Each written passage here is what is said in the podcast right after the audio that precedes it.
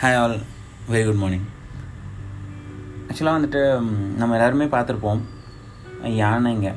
So யானைங்களை வச்சுருக்கவங்க பார்த்தீங்க அப்படின்னா வந்துட்டு யானைங்களை பெரிய யானைங்களை வந்துட்டு கயிறாலையும் சின்ன யானைங்களை வந்துட்டு செயினாலையும் கட்டியிருப்பாங்க. அதை பார்த்து ஒருத்தர் என்ன பண்ணுறாரு அப்படின்னா ஏ என்னையா பெரிய யானைக்கு ஜஸ்ட் கயிறை வச்சு கட்டியிருக்கா? சின்ன யானைக்கு போய் செயின் வச்சு கட்டியிருக்கியா? இதெல்லாம் அநியாயம் இல்லையா? அப்படின்னு கேட்குறாரு உடனே அவர் சொல்லுவார் இந்த பெரிய யானை தான் பிடிச்சி இழுத்தா அந்த கயிறே பிஞ்சிருமே. அப்புறம் ஏன் இது கட்டி வச்சிருக்கீங்க? இதை செயின்லேயும் இதில் கையில் கட்டினா தானே லாஜிக்கு என்ன லாஜிக் நீங்கள் இப்போ வாய்ஸ் பண்ணுறீங்களோ அப்படின்னோடனே அந்த ஆள் சொன்னார் இந்த பெரிய யானையும் குட்டியாக இருக்கும்போது நான் செயினில் தான் கட்டினேன். அப்படிங்கிறது உடனே ஒரு ஆச்சரியம் என்னது செயினில் கட்டினியா?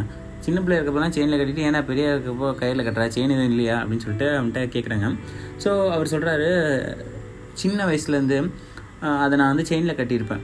செயினில் கட்டும் போது அது நிறைய ட்ரை பண்ணும் போகிறதுக்கு இதை வந்து தப்பிக்கிறதுக்கு ட்ரை பண்ணும். ஆனால் அதால் தப்பிக்க முடியாது.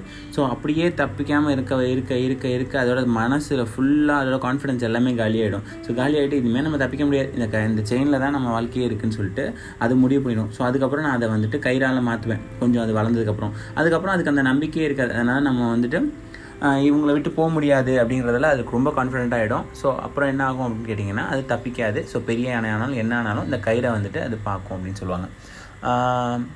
எஸ் ஸோ இதுலேருந்து நமக்கு என்ன தெரியுது அப்படின்னு கேட்டால் நம்மளும் அப்படி தான் அவன் சொல்லிட்டான் இவன் சொல்லிட்டான். அன்னைக்கு எனக்கு ஒரு சின்ன ஃபெயிலியர் ஆயிடுச்சு. அதனால் நான் வந்து அடுத்தது நான் எடுக்க மாட்டேன் அப்படின்னு சொல்லிட்டு நமக்குள்ளேயே நம்ம என்ன பண்ணுவோம் அப்படின்னா எனக்கு இது வராது. இது வந்து சூப்பராக இருக்கும். எனக்கு இது வராதுன்றட்டும் ஏன்னா நான் வந்து லேசி நானே சொல்லிக்கிறேன் ஏன்னா நான் எப்போயாவது ஒரு சுச்சுவேஷனில் லேசியாக இருந்திருக்கலாம். அதை நான் ஃபாலோ பண்ணிகிட்டே இருந்திருக்கலாம். ஆனால் லேசி அப்படின்னு சொல்லிட்டு நானே ஒரு கயிறு எடுத்து கட்டிக்கிட்டு பைத்தியம் மாதிரி இருந்துக்கிட்டே இருக்கலாம். நான் வந்துட்டு எனக்கு இது படிக்க வராது எனக்கு ப்ரோக்ராமிங் வராது எனக்கு வந்துட்டு என்ன சொல்ல ஜாவா வராது. சில பேர்லாம் சொல்லுவாங்க இந்த ஸ்பெசிஃபிக்காக சொல்லுவாங்க. ஆனால் பார்த்தீங்கன்னா அவன் சம்மாலாக இருப்பான் ஜாயின் பண்ணி எல்லாம் பண்ணி இன்ஸ்பயர் பண்ணதுக்கப்புறம் பார்த்தீங்கன்னா அவன் தான் பெரிய டாப் கோடராக இருக்கும் ஸோ எதுவுமே வந்துட்டு முடியாது வராது. ஏன்னா வந்துட்டு நானே என்னை வச்சு ஒரு கயிறில் கட்டிடுறேன் இல்லை யாரோ ஒருத்தன் சொல்லுவாங்க சில பேரண்ட்ஸ்லாம் வருவாங்க இன்னும் கொடுமையாக இருக்கும்.